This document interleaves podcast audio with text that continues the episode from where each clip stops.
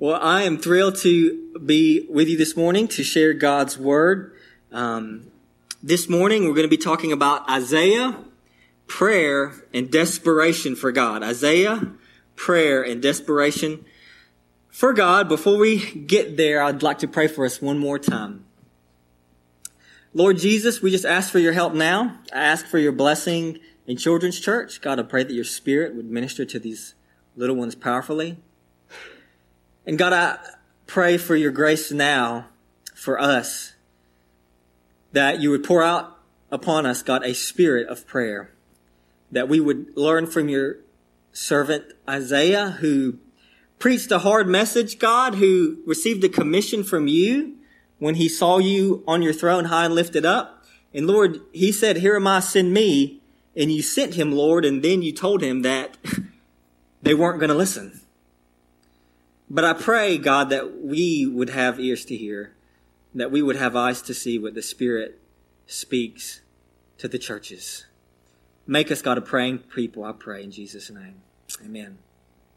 If you have a Bible, you can turn to Isaiah chapter 9. Isaiah chapter 9, that's where we're going to be beginning this morning. Um, as I, the, the book of Isaiah is an extremely powerful book. He's one of the major prophets, which means he's one of the long, long books. Um, he's one of the most prolific prophets in the Old Testament. As I said, God commissioned him to preach, and when God commissioned him to preach, God also told him that they weren't going to listen to him. I don't know how you'd like that job, but that's the that's the job that that Isaiah got. So people just people listening to you isn't the test of your faithfulness. Obedience is the test of your faithfulness. But he had a hard ministry and lots of lots of um, passages deal with prayer. And as I was reading through Isaiah a while back, just a number of them stood out to me.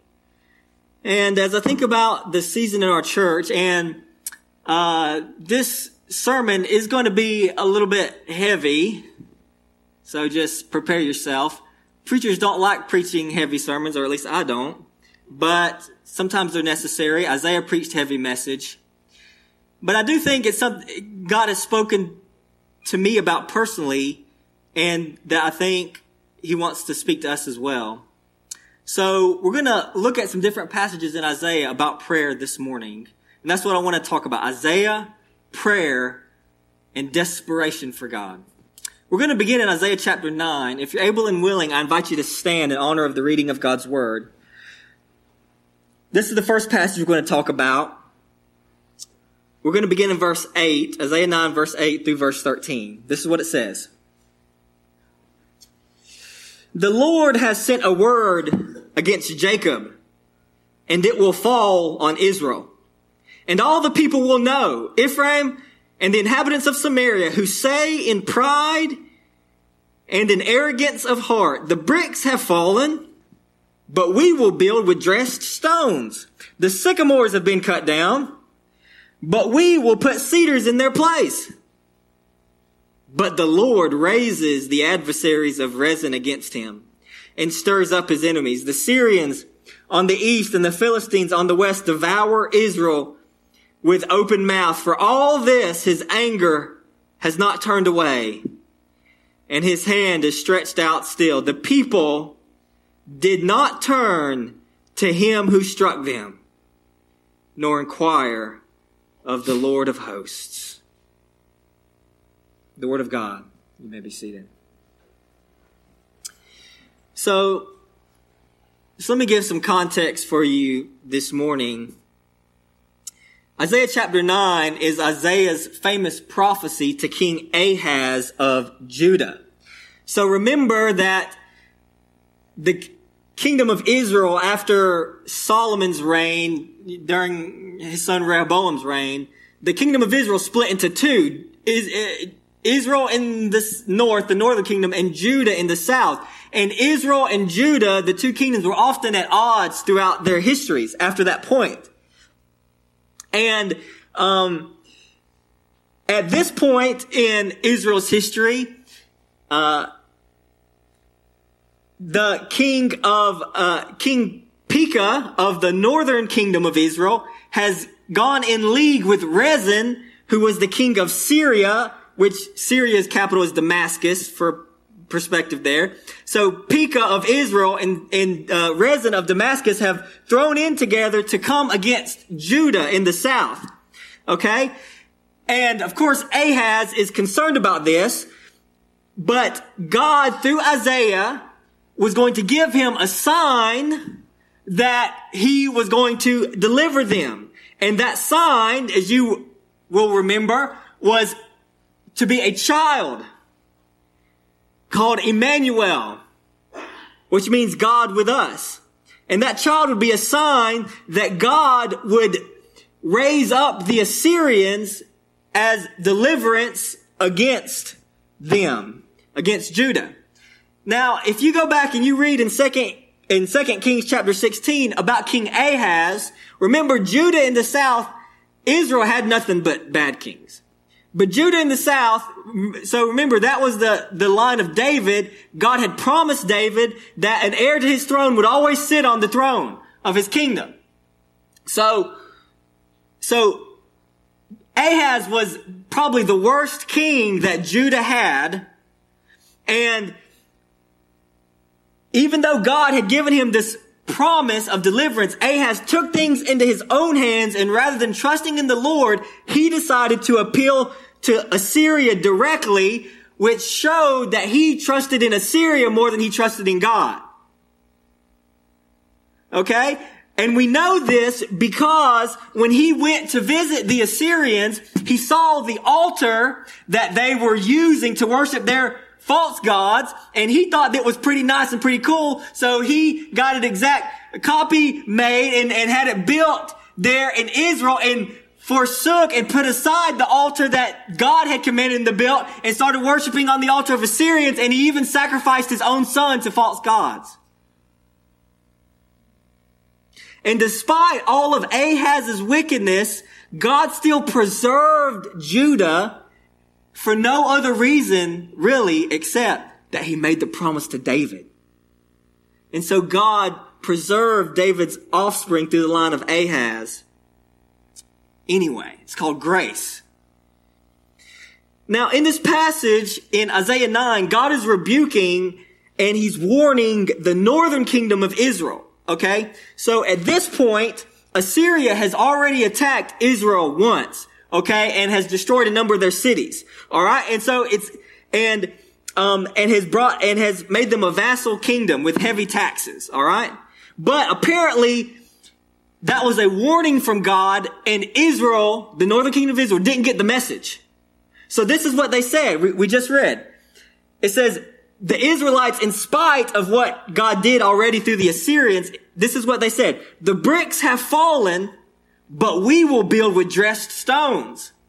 The sycamores have been cut down, but we will put cedars in their place. In other words, yeah, the Assyrians wiped us out, but you know what?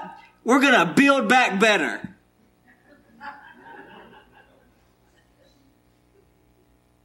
They doubled down on their disobedience to God rather than humbling themselves, rather than humbling themselves and turning back to Him. But the verse that I want us to focus on this morning, and it's a very sobering verse. And it, when I read it recently, it just really stood out to me. We don't, we don't normally like to memorize depressing verses, but I just felt like the Lord wanted me to memorize it. And probably we should memorize more depressing verses because we can learn something important from them. But it's verse 13. I want you to think about this. The people did not turn to him who struck them, nor inquire of the Lord of hosts. Now, God struck them because he wanted them to turn back to him It's called discipline, right? But this, the sad, the, the grievous and sad part of this verse is that the people did not turn to him who struck them. They did not inquire of the Lord of hosts.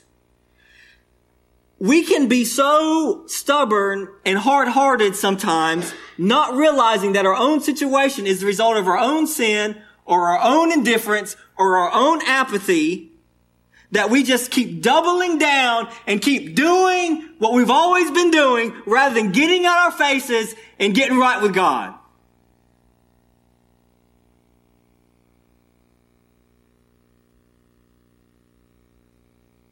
We can keep doing what we're own doing in our own strength rather than turning to Him who struck us. You know, I believe that we are at a critical juncture in the life of our church. And of course, the, the, the, the path to our present state is complex.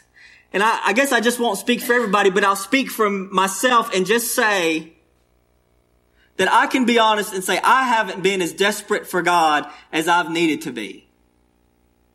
And I haven't been laser focused and intentional about making disciples as I've needed to be.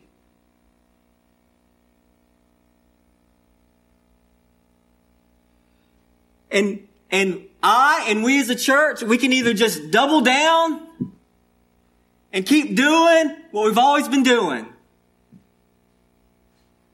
Or we can get on our faces.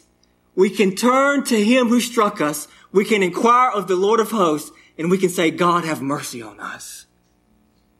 God, pour out your spirit on us. God, we're not going to be like the Israelites who just are going to double down in disobedience. We can beg God for a fresh outpouring of His Spirit. We can entreat Him to embolden us, to fill us, to stir us, to use us, to make His name great here in Dodge County and around the world. We don't want to fall under the condemnation of this verse. The people did not turn to him who struck them, nor inquire of the Lord of hosts. And I'm addressing prayer today because I'm convinced more than I've ever been convinced that if we don't become a praying people, this is just, this is true always, and it's true of us in every church, but I think it's especially true of us now. If we don't become a praying people, we're sunk.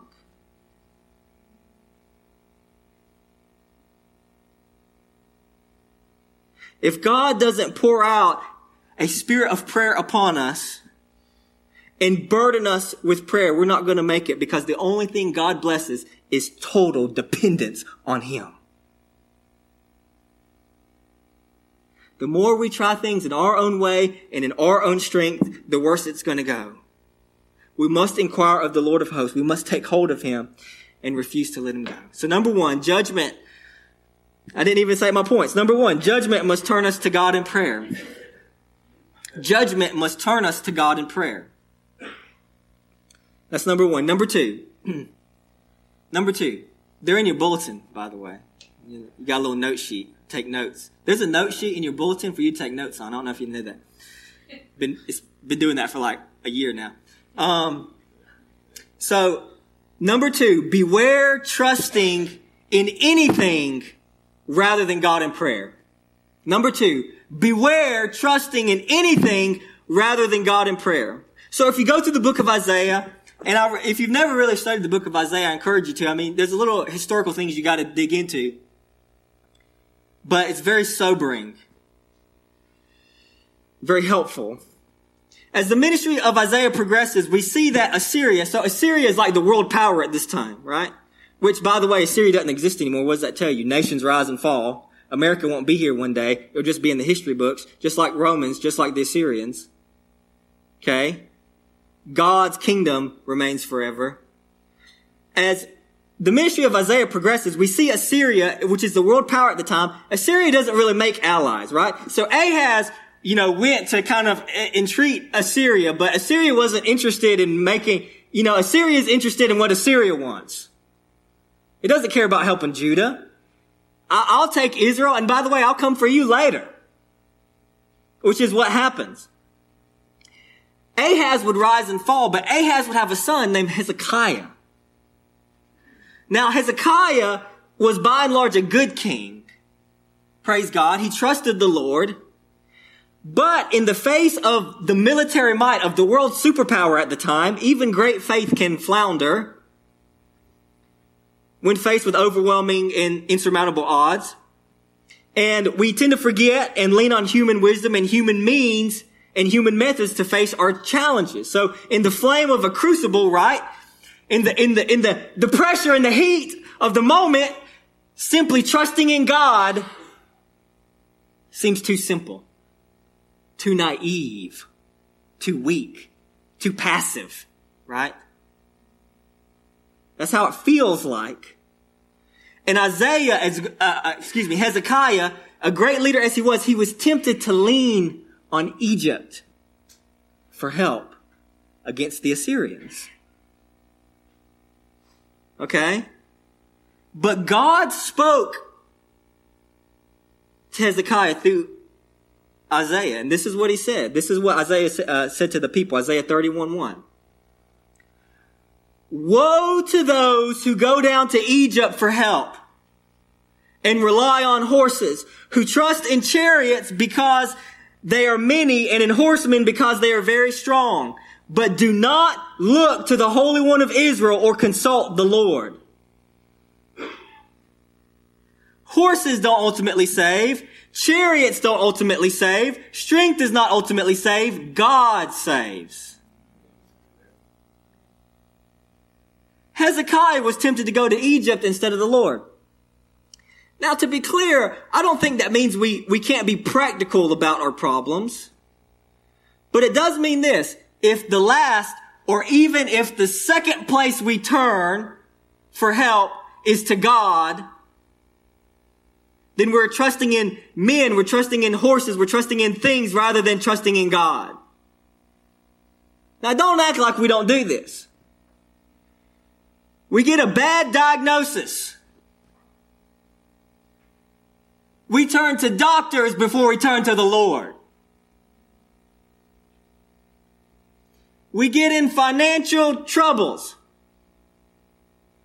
We turn to the next money making scheme before we turn to the Lord. We want a certain relationship or we want a certain decision to go our way. So we turn to tactics and scheming and flattery and manipulation rather than turning to the Lord. Woe to those who go to Egypt for help, who rely on horses and trust in chariots. Woe to those who turn to human strength, but do not look to the Holy One of Israel or consult the Lord. The lesson for us, I think, is clear. I believe in practicality. I got an engineering degree. I'm very practical. I believe in learning from others. I believe in reading books. I believe in adjusting methods and learning from best practices and, and, and, you know, and doing everything within biblical bounds to reach people for Jesus Christ.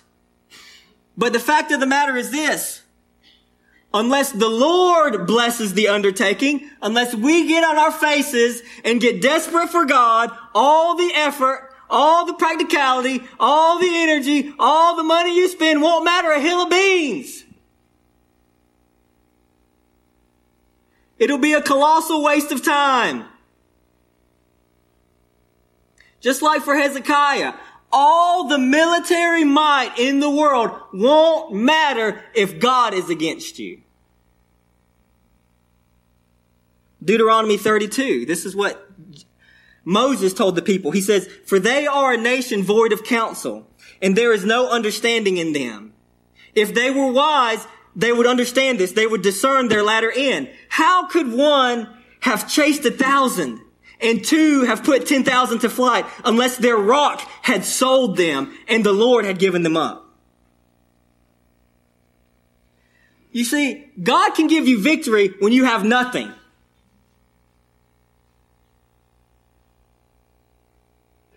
And God can also decimate you when you have everything.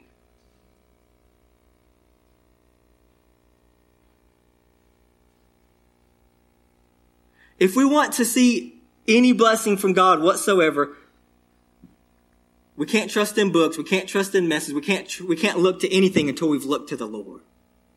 Some trust in chariots. David said, Psalm 20 verse 7, some trust in chariots, some in horses, but we trust in the name of the Lord our God. They collapse and fall, but we rise and stand upright. O Lord, save the King. May he answer us when we call. Judgment must turn us to God in prayer, number one. Number two, beware trusting anything in anything rather than God in prayer. Then finally, number three, deliverance comes through desperation for God in prayer. Deliverance comes through desperation for God in prayer. This is from Isaiah chapter 64, beginning in verse 1. This is what Isaiah said Oh, that you would rend the heavens and come down. That the mountains might quake at your presence, as when fire kindles brushwood and the fire causes water to boil. To make your name known to your adversaries, and that the nations might tremble at your presence. When you did awesome things that we did not look for, you came down, the mountains quaked at your presence. From of old, no one has heard or perceived by the ear. No eye has seen a God besides you who acts for those who wait for him. You meet him who joyfully works righteousness. Those who remember you in your ways. Behold, you were angry and we sinned. In our sins, we have been a long time. And shall we be saved? We have all become like one who is unclean and all our righteous deeds are like a polluted garment. We all fade like a leaf and our iniquities like the wind. Take us away. There is no one who calls upon your name, who rouses himself to take hold of you. For you have hidden your face from us and have made us melt in the hand of our iniquities. But now, O Lord, you are our Father. We are the clay. You are our potter, and we are all the work of your hand. Be not so terribly angry, O Lord, and remember not iniquity forever. Behold, please look. We are all your people.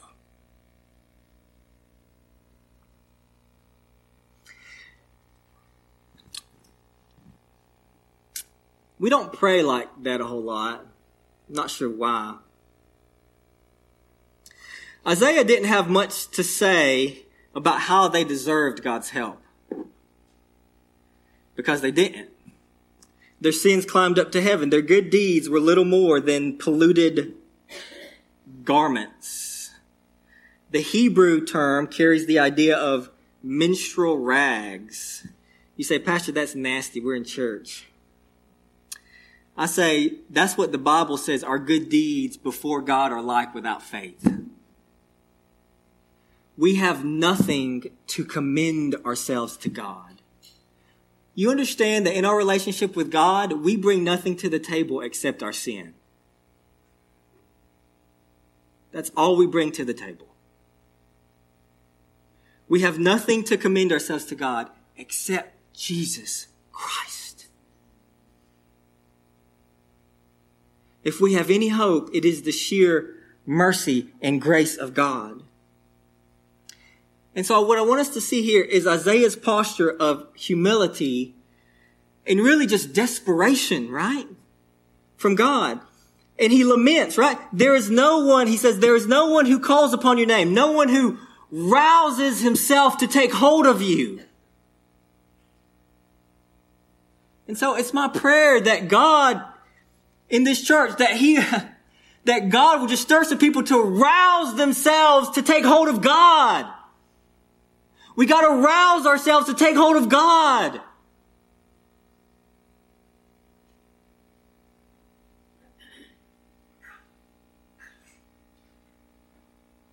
We got to get desperate for God. You know, the first thing to go in our lives, always, every time, is our prayer life.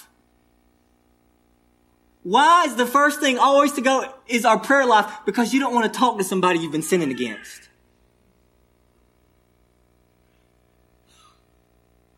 So we gotta get, we gotta, we gotta cleanse our hearts, cleanse our minds, cleanse our conscience, just confess our sins to the Lord so that we can get desperate for Him. Rouse ourselves to take hold of Him. And I pray that God will do that, that God will rouse some people to just knock, knock, knock on the door, pleading before the throne of God for ourselves, for our church, for our country, crying for His sake and for Him alone, for Him to act for us. If there is a time for us to get desperate, I think it's now.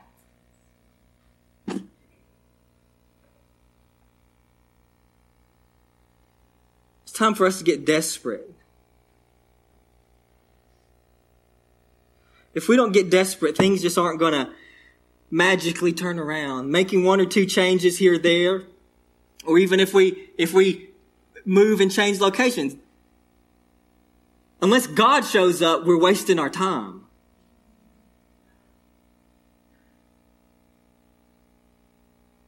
You see, life is like swimming in a river. All right, you swim in a river. You just, you're piddling along, you're sitting in your tube, you're having a good time, you look up, and you're way downstream.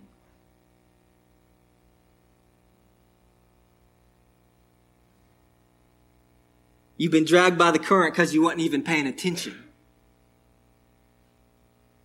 It takes supernatural power to swim upstream. It takes desperation knowing that if I don't actively get my arms moving to swim upstream, I'm just naturally going to be dragged down. In verse 5, Isaiah said, We sinned. In our sins we have been a long time. And shall we be saved? You know, it's a rhetorical question. Shall we be saved? I think Isaiah is thinking, we shouldn't be. We don't deserve it. But what does he say? He says there at the end there, he says, be not so terribly angry, O Lord. Remember not iniquity forever. Behold, please look. We're all your people. That's the thing about God. It's an amazing thing about God. It's called grace. It's called mercy. It's called forgiveness. It's called when we turn to Him. He'll take our sin and separate it as far as the east is from the west. And He'll remember it no more and He'll look upon us. Because through Jesus Christ, we are His people.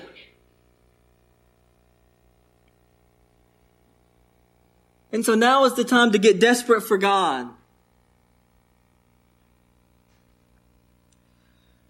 A little bit earlier in Isaiah, God exhorted his people who were very downtrodden at this time to not give up, but that he would answer at the right time if they called on him and didn't give up. And this is what it says in Isaiah 62.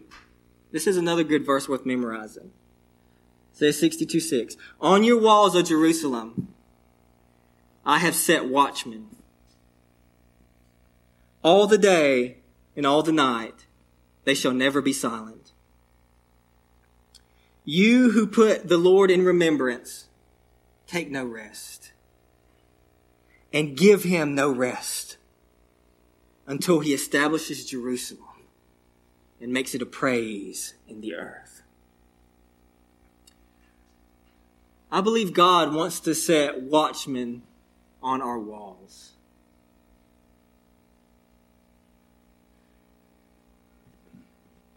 People who, I love this, God tells us, He commands us. What did He say? He says, give Him no rest. Wear God out with your praying.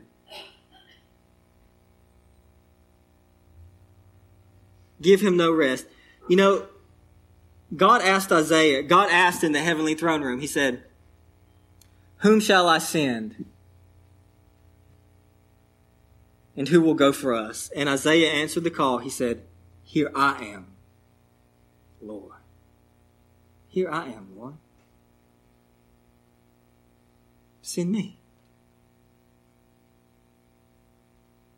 So, the question I think the Lord wants to put to us this morning is who will be a watchman for us? I hope it's all of us. But I believe God's going to put a specific burden on a number of people to be a watchman on the wall for Cottondale Baptist Church. To rouse themselves to take hold of God. To answer the call to give the Lord no rest until he establishes our church as a bright and burning lamp in this community for his glory. You know, the call didn't end with Isaiah. Whom shall I send? Who will go for us? I believe the Lord's speaking to somebody's heart this morning saying, Here I am, Lord. send me? Who will ascend the wall? Who will keep watch for us? I'm going to close this sermon. I want to give you the opportunity to respond. If you feel the burden of the Lord to make prayer for the future of our church a special burden in your life, if the Lord has spoken that to you this morning, I, I, just want you to let me know. You can you can come down here and tell me, or you can tell me after the service. But I'd like to know who you are, and it will be and it'll be that those group of people who I think will be the seed of a, of a of a prayer ministry of our church, and people that I can just lean on to be our watchman on the wall. So if the Lord has spoken to you, please let me know. I want to give you the opportunity to respond to do that.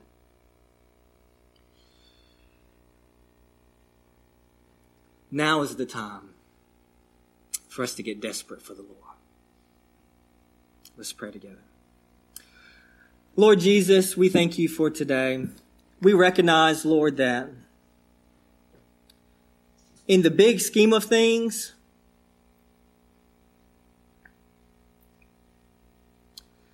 Lord, really our, our individual lives are just a tiny thread in the tapestry that you're weaving. Even the life and the ministry of this church is just one single thread in the whole tapestry of human history that you're, you're weaving. But Lord, at the same time, we're your people, and this is your church, and we matter to you. And Lord, I believe that you have more in store for us. And so, God, I pray that today you would make me and others, God, a watchman on the wall. That by your grace and by your spirit, you would help us to rouse ourselves to take hold of you and to give you no rest. Lord, to we're the church that you have called us to be. Lord, we, you love your churches. In the book of Revelation, you wrote personal letters to your churches. Um, sometimes with most of, mostly with words of rebuke, but you loved them. You loved them, God. You love us. So, God, rouse us. Help us. Lord, we need you. Act, Lord, for your name's sake. And it's in Christ's name we pray. Amen.